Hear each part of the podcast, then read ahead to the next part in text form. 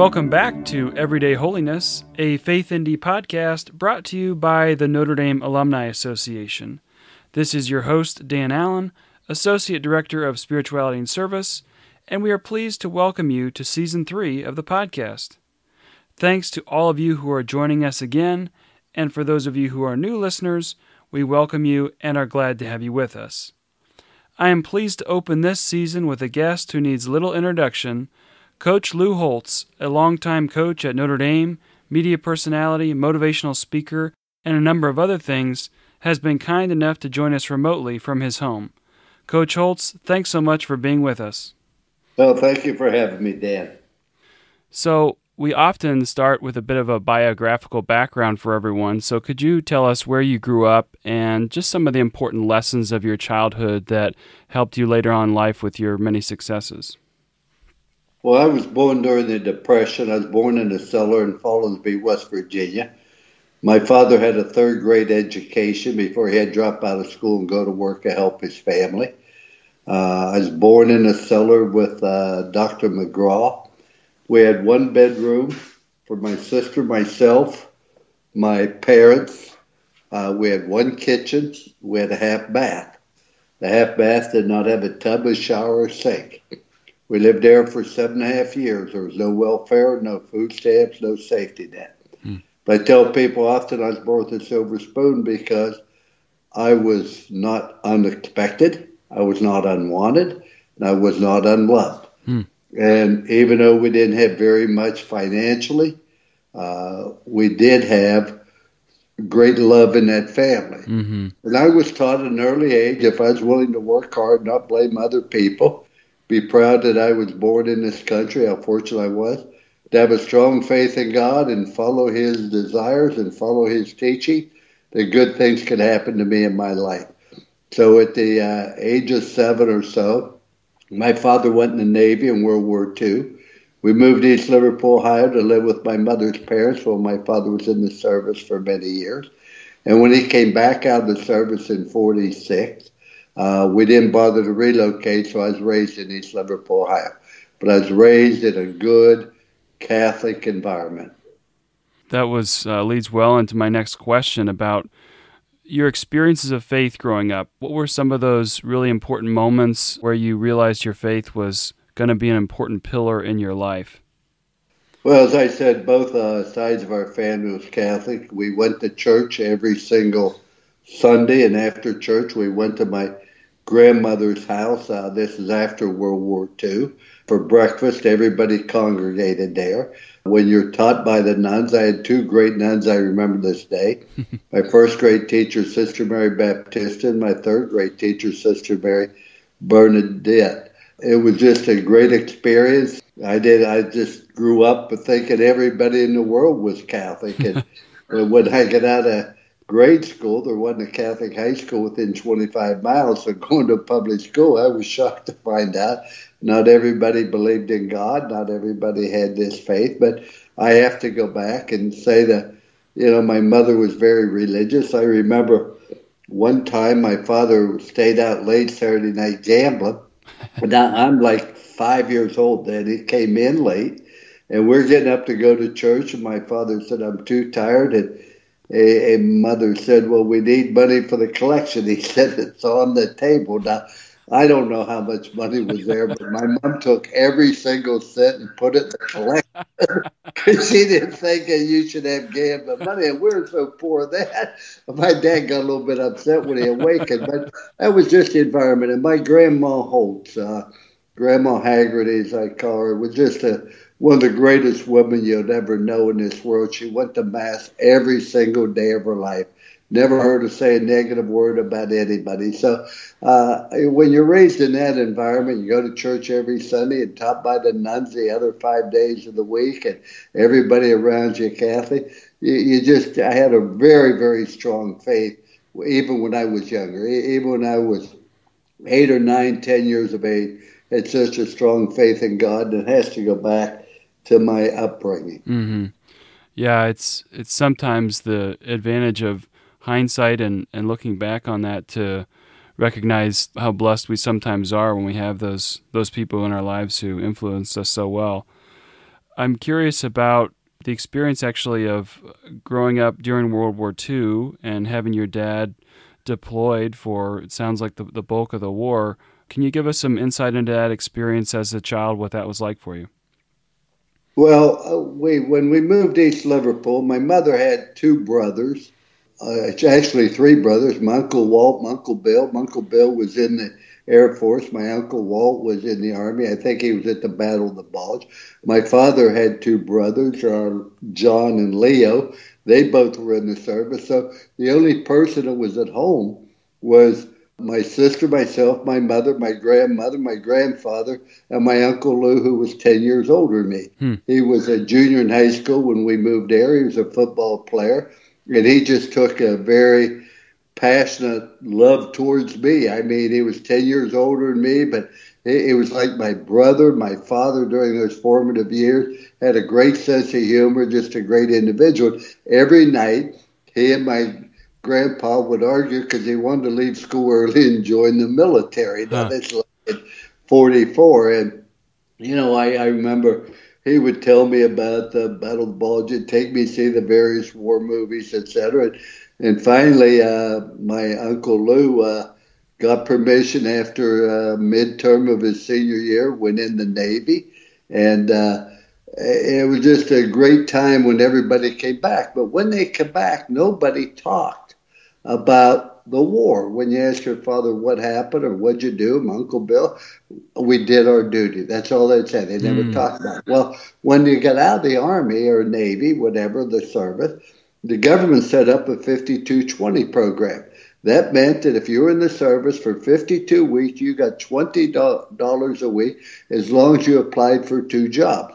Well, my uncle Lou was single. He he would apply for the president of Crucible Steel. I mean, here's a high school graduate. He'd apply for the elevator operator job in the little building. They didn't have an elevator. So my grandpa got mad, felt he was living off the government, and threw him out of the house, and he came to live with us. and, and to this day, now he passed away shortly after I left Notre Dame, but he was without a doubt the funniest man, my best friend. I never made a major decision. I did not consult him, and mm. uh, you know, so he was really my father figure growing up. But I, I remember the headlines, etc. I didn't follow the war, etc. But one day, my uncle Lou said, "When Grandpa says something about the war, you tell him that's propaganda." I said, "What's that mean?" He said, "Ah, you don't need to know. It, it's just funny." So I didn't know. We're sitting at the table. My grandpa said something about the war, and I said, "That's propaganda." He whacked me upside the head. I said, Uncle, you said it was funny. He said, I said I would think it was funny, but it, it was just, that that was a environment. But it was a scary time. But at the same time, the joy when everybody came home safe. It, it was just the most exciting time in the world. I'm talking about Christmas, birthdays, Sundays, Memorial Day. We were a very close family to all my aunts and uncles. Mm-hmm. Mm-hmm. Yeah, that's that's a tremendous environment and reminiscent uh, a little bit of what we're now living through with coronavirus. You know, this has been hard for a lot of people. What has been your experience like living through this pandemic, and how do you think faith might help us during this crisis? Well, you know, my wife is seriously ill. She uh, mm-hmm. had stage four cancer 22 years ago and had 13 hours of surgery, 83 radiation treatments. And she's still with them. But now the after effects, uh, you know, destroyed the cancer, but also destroyed everything else, her mm. saliva glands, etc., and her throat is swollen shut. And so she's been on a feeding tube for over a year. She has a serious lung infection that they cannot cure, but they are trying to control. And mm. she's been on an IV, and now she has to do some other things on it. But what we try to do, and everything has happened, we try to make it a positive effect in our lives. For example, uh, my wife can't go out. I won't let her go to the store. I told her that there's nothing in the store that I need more than I need her, and yeah. uh, she's not allowed to go. And she she hadn't been out. My, she hadn't been out of the house other than if I take her on a golf cart ride late at night, just so that she can get out a little bit. But uh, the one thing that we do do is we do a Bible study every other day, one of us picks out the scripture that we're to study and talk about and discuss. It's like everything else. You got to turn it into a plus. We stay very close to our children and et cetera. But everything's just come to a complete stop. And I think you can endure anything if you know when it's going to end. Mm-hmm. But nobody knows when this is going to end. Yeah, it's a challenging time for, for a lot of people. So, continued prayers for your wife and her health. Coronavirus is dominating a lot of people's consciousness, but there are people who are dealing with ongoing illness for, for a number of years and things like that. So, we want to continue to keep her in our prayers. Well, thank you. So, you're a football coach, and you, you mentioned your Uncle Lou was a football a player. When did football come into your life, and, and what role did that play? Uh, it came into my life, I, I guess. Uh, you know, I, we uncles would play touch tackle in the street. You know, when I was five years of age. But when we moved to East Liverpool, my uncle Lou was a football player. Uh, he was a starter and a very good player. We went to all the football games, etc. And, and in East Liverpool, football was very big. The band would meet in the center of town and uh, played the thing, and then everybody would follow it about a mile and a half to Patterson Field for the game, and the stands would basically be filled. And so, from that environment, my uncle Bill had played football, was a star as well as baseball. So they, they just talked about football time. Then, when everybody came back after the war, they were all big Notre Dame fans. Now we have to remember this 46 through 49, Notre Dame never lost a game. Now they tried a couple of them. Yeah. But uh, we would sit around the radio and we would listen to the Notre Dame football games each and every week. And at that time, Frank Leahy was coaching, and Johnny Lujack was my hero, number 32. I could tell you most of the starters for Notre Dame then. And later, I became friends with Johnny Lujack and one individual told me one time, don't ever get to meet your idols because you'll be disappointed. But I'll tell you, Johnny Lujack's one of the finest people, one of the cleverest and wittiest people you'd ever want to be around. He, hmm. He's just a beautiful man, was a great athlete, a great businessman, a great father, and a great husband. Hmm. Yeah, that's, that's great to hear. So, what then eventually, how did you develop into gaining an interest in coaching, and, and what were some of those early years like?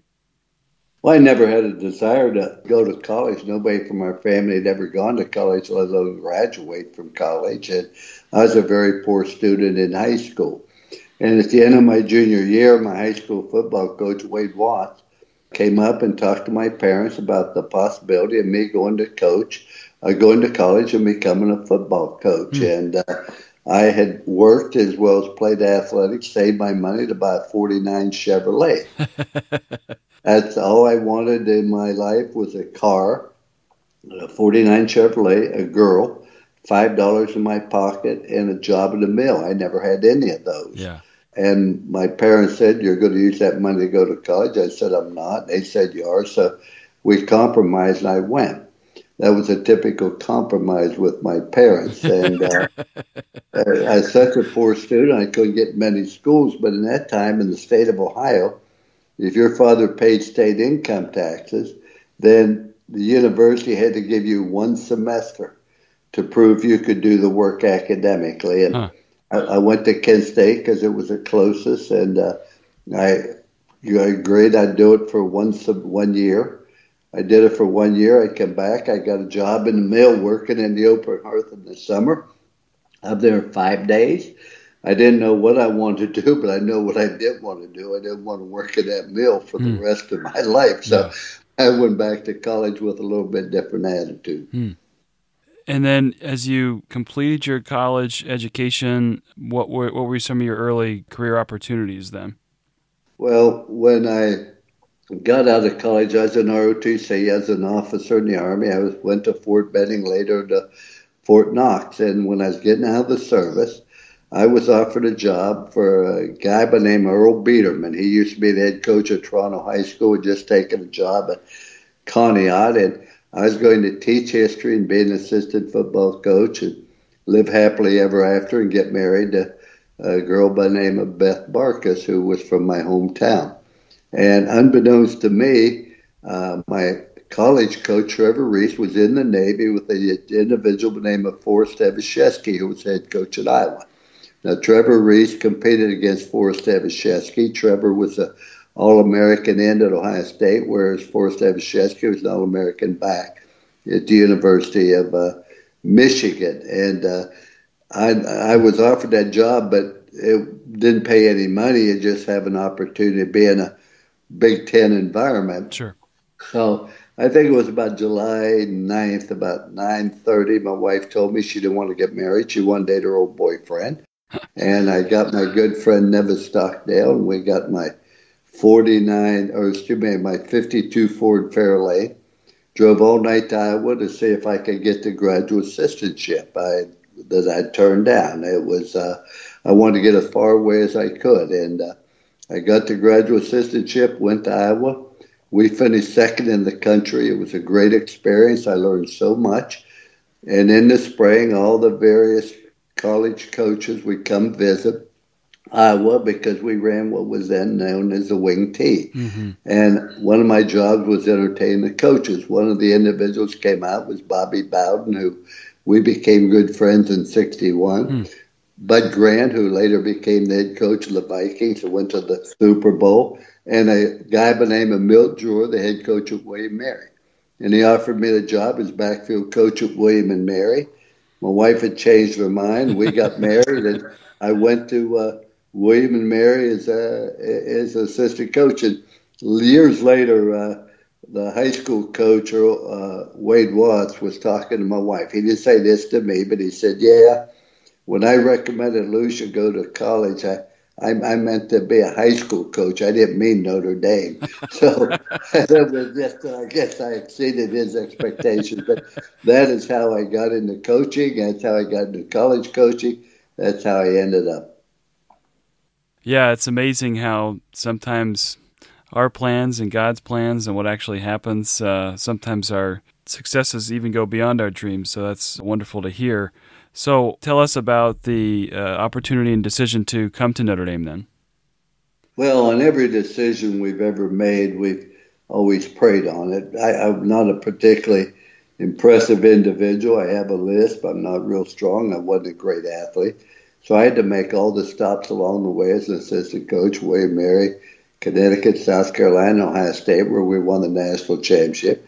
Then I got a chance to be the head coach at William and Mary from William Mary to NC State, where we had good success, and then the Jets, which was a one-year experience, and then to Arkansas, good success, and then they invited me to come to University of Minnesota.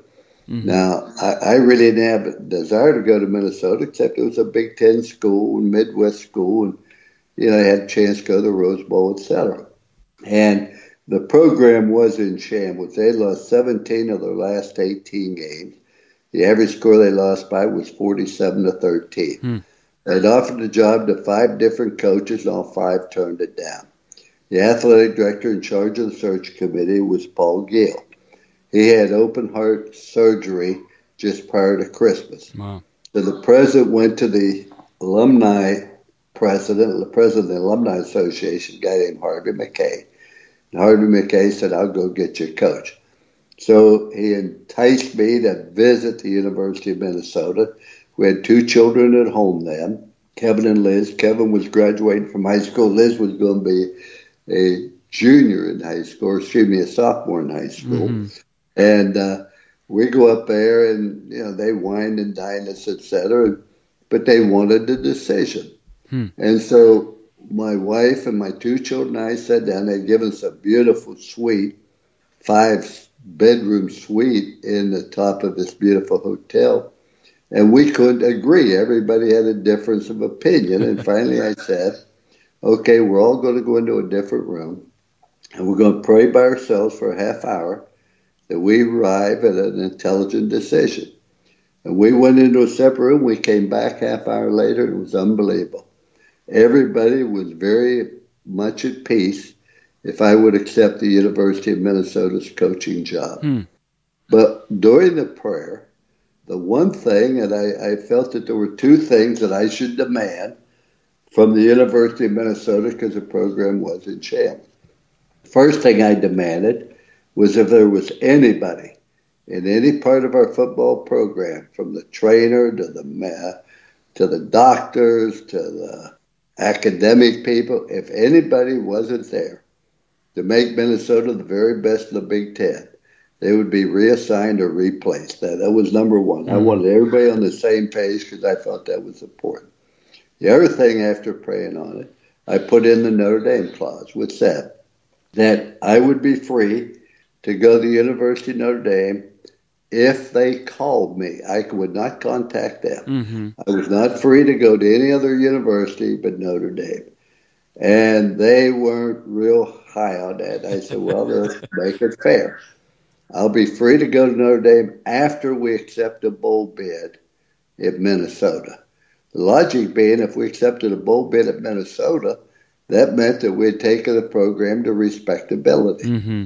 Nobody expected us to turn around as quickly as we did. My first year, we uh, we beat Iowa, we beat Wisconsin, we got the Floyd of Rosedale Trophy, the the Big Axe, etc. Sure. Both of them were top twenty teams, so it was obvious we were going to get things done. And uh, we sold the stadium out on season ticket sales. 65,000. It was not an empty seat my second year there the entire time. And we accepted a bowl bid my second year. We're playing the University of Iowa down in Iowa City, ironically, where it all started. Mm-hmm. And we're invited to uh, play Clemson in uh, the, the in a bowl game, Independence Bowl. And I said to Paul Giel, now you know if we accept this, that means that the Notre Dame clause goes into effect. He said, well, I think it's more important for the program to do that. We accepted the bowl bid on Saturday after the game, and I think it was the following Monday or so that uh, Notre Dame announced that Gerry Faust had resigned mm. and that they wanted me to be their football coach, and they wanted to talk to me, and that's how it all transpired. Wow. That's a pretty quick, pretty quick turnaround there for that clause to come into place. So you mentioned your family, and I think that's really important to to consider. A lot of times, public personalities such as yourself, coaches, I mean, people forget about the marriages and families that uh, are behind a lot of those people, and that particular lifestyle, being a, a, major college football coach, can be pretty demanding, I'm sure. So, what has been important for you? What were the tactics where you found success in developing and maintaining relationships with your wife and children during those times? Well, I think that if you're not successful as a family, then you're not successful. I don't care what else you accomplish in life. Mm-hmm. And our priorities have always been God number one, our faith number one, my family number two, and football number three. For the players, their priorities would be their faith, their family, their education, then football, then social life. Mm-hmm. And regardless of win, lose, or draw, during the season, off season, did not matter. Every Sunday, we went to church as a family. We then would go to breakfast after as a family. It was very critical that uh, I tried to be home whenever I could. But if my family did not need me, then I was going to do what had to be done, whether it was recruiting, etc. Mm-hmm. If I was to be gone more than two days, each child was to keep a diary of what happened in their entire life, academically, in school, sports, etc. Then when I came home, I would sit down with each of the four children separately mm-hmm. and go over the diary of what they did. Then eventually they start saying, uh, "Where's your diary, Dad? What'd you do while you were gone?" Etc. But it's just a way you have to let them know. Yeah, our family's always been important, and the most important thing you can do as a father is always make sure those children know how much you love their mother. Hmm. I've never said a negative word to my wife or about my wife in front of our children. Uh, that's not the place. It gives them a sense of security. And with my wife, when I was gone, I would try to call her every night at 10 o'clock if possible. But if it was not possible at 10 o'clock, we would think of each other mentally at 10 o'clock at night, and we do that to this day. Mm. And I'd say, if you really get homesick, you go out and you look at the moon. Remember, you and I are both looking at the same moon. Mm. But I just think you have to work at it. You have to believe in it. Uh, I could not always be at my children's ball games. I couldn't always be there when they went off to the formal. I couldn't be we couldn't join the bridge group or I couldn't be part of the bowling league or anything else because of the schedule. But that there's a there's a sacrifice you pay in everything you do, mm-hmm. and they were able to have some of the luxuries of life because I did work hard and was fortunate and blessed to have been successful in the profession I chose. But to me, going to church every Sunday and to this day, we meet together as a family the first week of July. Mm-hmm. Now, this will be the 32nd year we did it. When my wife and I were growing up, everybody from the family lived in the same neighborhood. Right. I mean, but it became obvious to me that we're becoming a transient country, mm-hmm. that we would be living all around the country, and that it was important for us to get together for one solid week. And so the first week of July for 32 years, we get together. We've done different things. We've well, we, we've gone to the Olympics, we've gone to the ocean, we've gone to the mountains, we've gone to camps in uh, Utah. We, have done different things, but if you're going to be in the will, you're going to attend there. Yeah. I thought it was always important for the aunts and the uncles to know the nephews and the nieces and the cousins to know one another. And so we spend that week together. In the morning, we try to play golf. The afternoon, we spend it with the children. At the evening, we spend it with the family. And at 9 o'clock every night, we have a family meeting. One night it's on our foundation, what we're doing with it, what they think we could do, uh, fundraising, etc. Second night it's on the family business. Our four children uh, own a family business. Uh, right now they're involved in real estate, doing different things. Mm-hmm. The third night we talk about our religion, what's happened in our life religiously, etc. For example, this past year, we quizzed our grandson, who was a graduate assistant at Ohio State, to want to know what he did on church on Sunday and mm-hmm. things of that line. Uh, say our house burnt down on uh, June 22nd, 2015, and burnt to the ground. Right. As, yeah. as my wife said then, we, we lost everything, but the, we didn't lose anything we could take to heaven because the only thing you can take to heaven with you are your children and that we really want to do. So mm-hmm. that that that night on uh, religious things, and as I say, my wife is very very religious. When she rebuilt rebuilt the home, she rebuilt it around a prayer room, mm-hmm.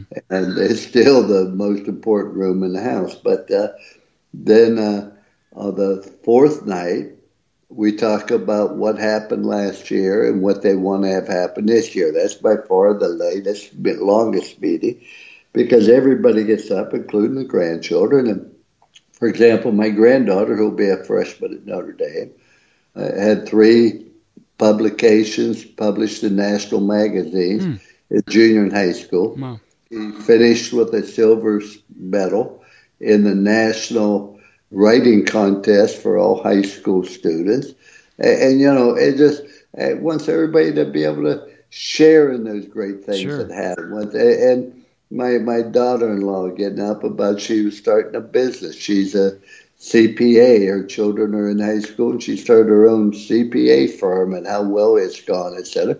And then the last night, I will meet with the men separately. My wife will meet with the women. I don't know what they talk about, but my main topic is how important it is to treat women the right way, and I think that's very important for our grandson, mm-hmm. etc. But it's something that uh, you know, we look forward to every year, and uh, our family is still very, very close to each other. Well, it just strikes me that there's such intentionality behind all of that. That from the journaling uh, with your kids to making Sunday Mass and brunch a priority to this now as your family's expanded and both in number and geographically to, to continue to make these priorities. And I think the lesson that I'm hearing is you just you have to make it a priority and, and be intentional about it and you can find a balance even in even in something as demanding as a coaching lifestyle and a coaching family oh I, absolutely i think it's important and you know we'd go out to dinner after mass and I'd have the children guess what the check amount would be. I wanted them to look at the prices on that we dinner. And, and so the winner got a dollar, okay. and, and, it was. Uh, you know, to this day, when we go out to dinner, they still guess what the check going to be, and the reward is once again a dollar. But uh, it, it's just, and if somebody was having a difficult time, let's say a child was had a bad experience, etc., we would say, okay, next Wednesday is the Wednesday. That meant that she would get to pick the menu, and after dinner, we would go around the table taking turns to say nothing but positive things about Luann. Hmm. Uh, it had to be sincere. It had to be positive. And my daughter, uh, who lives in Indianapolis, continues the same thing with her family. She has three. But what they did, they even got a special plate made up that goes in front of the person who's being honored mm. that night. So, hey, your job is to build your self image and yet not coddle them, let them have frustrations, have failures. I, I, was very difficult with them. I was very much of a disciplinarian. I never disciplined an athlete. I've never disciplined my children. All I'm ever going to do is enforce the choices they make. Mm. And so everybody had a chore. It was on the refrigerator, even if you're three years age. Maybe your chore was to put the spoon on the table uh, mm-hmm. at each place. Not, not the knife or just simple like a spoon. And you do your chores, great. You don't do your chores, you're going to stay in Saturday night or there's going to be discipline. When they wanted something, I, I'd really like to get a new bike. So I'd say, okay, I'll tell you what. You read the book, See at the Top by Zig Ziglar, discuss it with me intelligently. I'll look favorably upon your request. Uh, I mean, as you describe that, and you describe also helping shape your players, I'm curious to know that as a coach, when did it become apparent to you that you were not only guiding young people in playing a game, but in life as well? Well, I don't remember exactly when it happened, but when you realize that a lot of people can be successful, you make a lot of money, and when you die, that ends. But there are also people in this world who are significant. Mm-hmm. And significance when you help other people be successful. And when you do that, that lasts many a lifetime.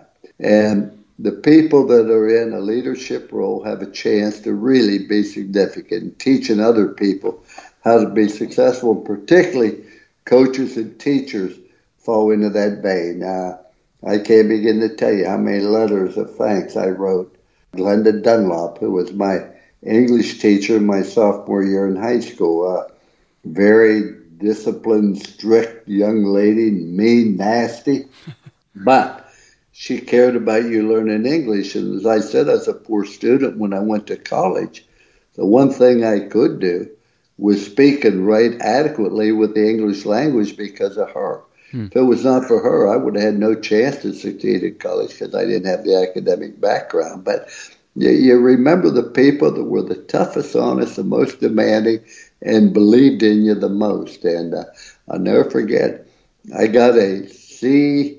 I, I want to say it was either, I think it was a C plus in her English class. It was the third highest grade in her class. Hmm. I mean, she was tough, she was demanding, but it's just you have a chance to really influence people. And so all I ever tried to do, I never felt I coached football. I felt I coached life. And mm-hmm.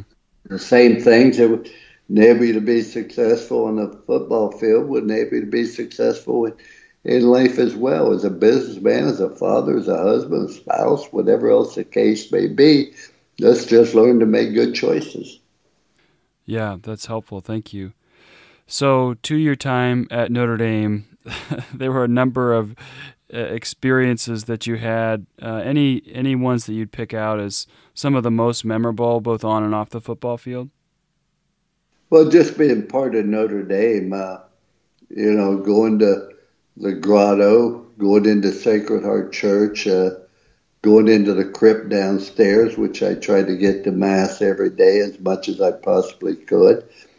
Just the pep rallies, the bands, the games, the people you meet, but more importantly, the students. I would go around every dorm in the spring, did it for almost the entire time there, and uh, talk to the students about our football program, about Notre Dame, and answer any questions that they would want. And the people that had the most questions was Lewis Dorm. Uh, I remember that as our women. But, you know, football was so important, yet at the same time, it's not Notre Dame. No, Notre Dame's more than just football. Sure. And, you know, we had so many big games. Uh, our, our schedule in 88, when we won it, we beat six teams in the final top 10. Mm-hmm. In 89, we beat seven different conference champions, mm. seven conference. I mean, and when Penn State canceled us when they joined the Big Ten, who did we schedule? We scheduled Florida State because they were one of the best at that time. Yeah. I, yeah, they talked about scheduling Miami, but the intensity and the rivalry was too severe, whereas Florida State had a great program as well. But that was just her mentality. So every week, was a big game. Mm-hmm. Yeah, every every week we're playing somebody that's really good. And as I would say to the team, now when we play them on Saturday, they're really good. But you also understand this: this is going to be the highlight of their entire year. Mm-hmm. They're going to be so excited to play against Notre Dame. So you can get best assured we're going to get the best shot they have. But I said, there's only one thing that would motivate me more than to be able to play against Notre Dame is to be able to play for Notre Dame. Mm-hmm. So nobody should be more motivated to play than we should because you represent Our Lady on the Dome and how fortunate and blessed you are when you hit that sign, play like a champion today. And the students would stand in line, I mean, for, for maybe one or two nights in line to get tickets to the game in the student section. Mm-hmm. And so many a time I would go buy donuts and take them to the students who've been up all night standing in line. I'm saying, my goodness, if they're going to stand in line, least I can do is bring them some donuts. So we did that quite often. But just just the whole experience, walking out of the office at Notre Dame, it's midnight, you're tired, you're worn out, it's snowing, it's June, and you look up at the lady on the dome, and it just... Uh, just being part of it, being able to go to confession any day you want at 11:15 or at five o'clock, uh, being able to go to mass, just being around the the entire environment is, and, and to be hired by Father Hesburgh and Father Joyce, and to have the wonderful relationship I had with them until their death. I, I've been blessed in so many different ways, and as I say, uh, people ask me about Notre Dame, I say if you've been part of it no explanation is necessary. If you haven't been part of it, no explanation will suffice. Mm-hmm. Yeah, I just find myself nodding along because so many of us who have gone to school here and, and work here now, it's a true blessing to to be part of it and, and something that you're always wanting to share. And the faith obviously is a central pillar to who we are here and, and why we're do what we do with FaithND in the podcast. So it's it's a real blessing. I, I feel the same way. You mentioned your house burning to the ground, and that was a, a tragedy. A lot of people were praying for you and, and glad that you and your wife were okay. But, you know, inevitably we live long enough, and suffering and sacrifice are a part of your life. So, whether it was that moment or other instances of suffering, how has your faith guided you during challenging times? Well, I don't know how you get through it without strong faith. If you want to make God laugh, you tell him what your plans are. But all my life, I, for example, God answers prayers. He doesn't always answer them the way you want. I would pray to make me a great athlete. I wasn't a great athlete. I, I did play college football at Kent State, but I wasn't a great athlete. But he put me in a profession that for 35 years I was involved in some of the biggest games, some of the greatest excitement, the environment, etc. With that being said, that you just have to have a faith when difficult things happen. But eh, we all we all have that foxhole religion. I can't begin to tell you how many times I prayed when Michigan had the ball on our three yard line. oh, God, oh God, you stop them, I'll change my whole life. Uh, and, and, we have that mentality. But I think it was about a month before the house burned down. And this actually happened. We're driving into the home, and I said to my wife, when you're in East Liverpool, Ohio high school, did you ever dream you'd belong or live in a home this beautiful? Mm-hmm. And my wife is very religious. She said, This home doesn't belong to us, Lou. It belongs to God. And she said, Everything we have belongs to God. We have it because He's been generous and looked upon us very favorably. And she believes that. Mm-hmm. So a month later, the house burning down. I said, God, you ought to do something about your house, you know. but there we were Sunday morning, eight o'clock in the morning, nothing but smoldering ashes. Hmm. And she's crying. We're there in our bathrobe. That's all we had. And I said to her, You have 24 hours to cry, to wallow in self pity, to feel sorry for yourself, and to moan, Why us? But come 8 o'clock Monday morning, we're never going to look back. Hmm. We're going to build it bigger and better than we ever have before. And Lord put eyes in front of our head rather than back so we can see where we're going rather than where we've been. And I gave her an unlimited budget to rebuild the house, and she exceeded it. but I will say this I've never had anything in my entire life happen that did turn out to be a positive if we reacted favorably to it. Hmm. She rebuilt the home around her prayer room. And as I said, she's been confined to the home basically for a year, year and a half. And several months ago, she said to me, I'm so glad our house burned down because it's such a peaceful place for me to be. She said, There's nowhere else in the world I'd rather be than to be here. Wow. And it just it's going to turn out to be positive. Even even this as difficult as it is, something good will come out of this. I, I firmly believe that. Mm-hmm. Coach, you've shared a couple of stories with us already about important people, holy people in your life who taught you about holiness. And of course, we call this podcast Everyday Holiness. So we are always interested to hear from our guests instances and principles of holiness that they have seen. As you think about examples or stories of holiness, does anything else come to mind as a particularly memorable moment that exhibited holiness to you? We played, I'm coaching South Carolina, and I I had no intention of coaching when I left Notre Dame again, but they program was in shambles and they were being threatened by the to be thrown out of the SEC, so I went there. Mm-hmm. And we played the first football game played after 9/11. Mm. We're playing Mississippi State on national TV. Remember, all the games were canceled yeah. the week before. And so we always had a chapel service the night before the game and we'd have 98, 99% attendance. The team chaplain was a guy named Adrian Dupre, and I'll never forget. He said to the football team last Saturday or last 9 11, a lot of brave firemen and policemen went into a burning building and saved people's lives. He said they saved hundreds of lives. He said, Can you imagine how good you would feel to save somebody's life? He then turned over and said, Think how much greater it is to save somebody's soul. You save a life, that's for years. You save a soul for eternity. Hmm. Never forgotten that. Yeah, that's uh, that's a beautiful story. Thank you for sharing it.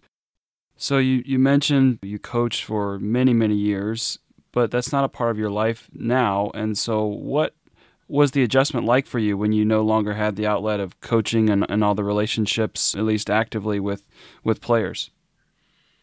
Well, I, I think that everybody needs four things in your life. Everybody needs something to do. Everybody needs someone to love. Everybody needs someone to believe in. In our case, it's believing in Jesus Christ. Mm-hmm. And everybody needs something to hope for. And you reach a point in your life where you say, you know, I'm never again going to do anything that was as important to many people as I once did. And Father Hesburgh said it best. He said, I'm going to do everything I possibly can. And I'm going to do it to the very best of my ability. And I'm going to do it for as long as I possibly can. But no longer am I going to worry about the things I could no longer do. And I try to be involved in other things. I, you know, everything's been canceled for four months now into the future, but I, I, I, did TV because it keeps your mind alert. It it, it, was enjoyable. But there comes a time where you step aside and let the younger people do it. Mm-hmm. Uh, I'm vice president of a company called Zotec in Indianapolis. I'm vice president in charge of team building. We've been there for four years. Approach our thousand employees the same way I did a hundred football players about building a trust and a commitment to excellence and caring for each other. So you know, I, am going to be as productive as I possibly can. I'm going to live to the day I die. Mm-hmm. I do not want my tombstone to say, here lies Lou Holtz, born January 6, 1937, died April 2nd, 2020, buried March 19th, 2025. Hmm. I'm going to live to the day I die, and I'm going to do everything the very best of my ability, as Father Hesburgh said but I'm no longer going to worry about the things I can't do. And God gives you Alzheimer's, so you can't remember how far you used to hit the golf ball. Ten years ago, as a eight handicap, and today I can't hit the ball very far, but I, I still am going to find things that I can enjoy in life. Mm-hmm. Well, that's that's a great perspective because and change is inevitable as we make our way through life, and to I think keep that positive outlook is is really important. I am curious, just because a lot of people know you from your time at ESPN, what was the difference like uh, being a major college football coach and then commentating on major college football? Well, on TV, you just talk to you think of something to say. what what happened? Uh, I, I signed a little contract with them, no big deal. And I'm up there the first week, and on Friday night, a gentleman who was on the set with Rece Davis and Mark May walked off the set in anger and they fired him. They said to me, go sit in the middle chair Saturday, today, till we figure out what we're going to do next week. Huh. No, I'm going to sit in the middle chair. I'm not going to say anything. I don't know Rece. I don't know Mark. And pretty soon I thought, I can't let Mark get away with that. 10 years later, see, on TV, we not only informed, we also entertained, you know, whether it was Dr. Lou, whether it was Final Verdict, whatever else the case may be. But our differences with Mark May on TV were authentic. We had no teleprompter, we had no script, and we had no rehearsal. Everything had to come from your mind mentally. Huh. But our difference of opinion was authentic because Mark was a player and I was a coach. Hmm. He made suggestions. I made decisions. He showered after work. I showered before work. He signed a paycheck on the back. I signed it on the front. You know, you just have a different perspective. But he's a wonderful guy. I, I, I love him to death, and we still stay in touch, both he and Rece. But I would say to him on TV all the time, Mark, I'd love to agree with you, but if I did, we'd both be wrong. And that's not good for TV. But I, I just think it you're on there and you try to give a different perspective. You speak from your heart on the way you feel and what's going through the coach's mind and the decisions that the players. And as I'd say, every team, you, every week you have a different team, and nothing's more truthful than that. Uh, just because you play great one week doesn't mean you're going to play well the next week. Mm-hmm. But uh, it was fun to do that. But uh, do I miss it? No, absolutely not. Mm-hmm yeah, again, a, a, time in your life and an experience, but you've continued to stay busy. You've also been a well-known mo- motivational speaker at times, and I'm hearing some of the the topics uh, as as we've talked that you probably discuss with audiences. But any other important messages that you tried to convey to your audience? Well, just basically wherever we are, it's because of choices we make, and you make good choices by following three rules. I mean, don't complicate life, you know we have federal laws, county laws, state laws, corporate laws, bylaws, in-laws, and outlaws. But you only need three laws. Everybody listen to this. It's not complicated. Law number one, do what's right. Mm-hmm. You have any doubt, get out the Bible. There's never a right time to do the wrong thing. There's never a wrong time to do the right thing. You do what's right, and it's so critical. Do what's right, not because somebody's looking, but you know what's right and what's wrong. And character is what you do when nobody's looking. But if you do what's right, you build a trust with people. And if you have a trust, then you can have a relationship. You cannot have a relationship if it's not based on trust. And the only way you can ever get trust is to do the right thing. Rule number two is do everything the very best of your ability. Not everybody can be all American. Not everybody can be all conference. Not everybody can be first team. But everybody can be the best that they're capable of being. That's all I ask. Mm-hmm. And the last, because if you do that, then everybody knows you're totally committed to excellence. And the last rule we have is show people you care. That's all. Just showing people you genuinely care. Every everybody needs a kind word, a smile. My wife and I are opposites night and day, and she has done one interview in her entire life because she always said, one person in limelight's enough. the only interview she's ever done was because it had to do with cancer. Now, this was maybe 15 years ago. Mm-hmm. And they said to her, Miss Holtz, what'd you learn from having cancer? She said, I learned how much my family loved me. Mm. Uh, we didn't love her anymore, but we showed it. But as a prime example, why is it we wait till somebody's funeral or something to say something nice? Mm-hmm. And, and, so that's been a great lesson. And all I ever tried to do was build a trust among our players and a total commitment to excellence and a genuine love for one another. You build a loving organization. I, I, I mean, every team I had at Notre Dame, we didn't always win the national championship, but I'll tell you what, our 11 year run there was as good as anybody's in the country at that time because we trusted each other, we're committed, and we cared. And there, there's a statue of me at Notre Dame. I guess they need a place for the pigeons to land, but when you look at it, the most important thing is to say, uh, look at the pedestal. There's three words on the pedestal trust, commitment, love. I didn't put them there. The players put them there, Notre Dame put them there because that was our values. Mm-hmm. That was our core principles. Those are the things that we truly believed in. And so you follow those three rules, you always make good choices. There's not a week go by. My secretary will verify this that I don't hear from five former players at mm-hmm. least a week mm-hmm. after all these years. I still hear from them. And those same three rules have enabled them, enabled them to play in the NFL, but more importantly, be business people, to be husbands, spouses, and to genuinely care about others. Yeah. Well, I think you embody those values so much. You mentioned your foundation and your generosity, you and your wife, that's very much a part of who you are. What's been so important to you about giving back and, and how you can? Well, you can't possibly repay the many people that have helped you along the way. I mean, I, I think about all the people that played such a substantial role in my life, you know, from my teachers and coaches, but the people around town uh, the, the, the business people when I was in high school that genuinely cared about you, showed an interest in it, and followed you. And I, I go to college. I remember I was thumbing back to college. It was a very depressing time in my life. I, I remember vividly because I'd just gone home to find out my parents were in the process of going through a divorce. They mm. never followed through with it, mm. but they were talking about it then, and that was shattering to me. Yeah.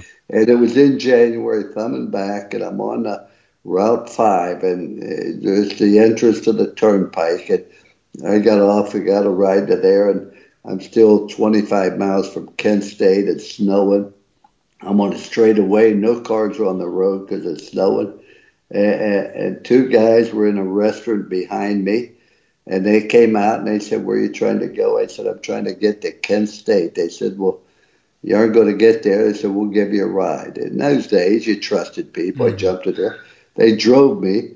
I said, I don't have any money. They, okay. He said, just do a favor for somebody else. I, I thought about that so many times. There I was stranded, very desolate, very depressed. And these people went out of their way to drive me 20 some miles one way because I would have problems. Hmm. And I thought about that so many times I could never repay them. But then I think about all the people that have helped me along the line, etc. And so there's nothing wrong with making money. Nothing. As long as you make it honestly, mm-hmm. spend it judiciously, and are gener- generous with it. And if God's blessed us, then we have an obligation to help other people. I mean, we've endowed scholarships. Uh, I don't know. I think we have Fort Notre Dame. We have them at Kent State. We have them at uh, South Carolina, Arkansas, Portland, Holy Cross, Ave Maria, Benedictine, Franciscan University. I mean, we just have an obligation to give back. Mm-hmm. and I find the more you give, the more you you, you, you will receive. Well, and it reminds me of what you said in terms of the influence that you have on your children, the legacy that you leave with them, and, and kind of the ripple effect that you can have on a number of people's lives. I can only imagine the number of lives that you have touched through philanthropy, through just your positive messaging and the influence that you have with, with personal relationships that in the end, those are the things that, that do last and are, are most important, I think. Well, you just try to follow the Bible. As I say, the one positive thing is about being shut in, so to speak, or quarantined is my wife and I have really taken time for Bible study. She belonged to a Bible study group they started 20 some years ago in the neighborhood, and they have the maximum number now, 24. They can't meet because of quarantine, but we have our Bible study, as I say, every day at uh, at 10 o'clock. And, you know, there's nothing to watch on TV, so you start talking to your wife, and, and suddenly you find other things to do. And, uh, one of the biggest problems I worry about at my age is my birthday candles used to cost more than a cake, but that's not the case anymore because now it takes two cakes to get all the candles on. I, I, worry about the inactivity, what it does to your mind, mm-hmm. the ability to think, etc. So try to play chess, do different things to keep your mind active. Mm-hmm. Well, you're still a very sharp man. I've been so impressed with your stories and recall of so many of the people that influenced you and, and are grateful for the positive positive influence you've been on Notre Dame and so many other places. So Coach, thanks so much for joining us for this talk. I, I really enjoyed it, had a lot of laughter here, and I think our audience will enjoy it as well. So thanks for being with us. Uh, thank you for having us, and thank you for doing God's work. Absolutely. Well, that concludes this episode of Everyday Holiness, a FaithND podcast. As always, we invite you to subscribe to our daily gospel reflection at faith.nd.edu slash sign up. There you'll receive notifications of future episodes of this podcast, as well as a reflection each day on the scriptures. We thank you for joining us, and we hope to have you with us next time. Música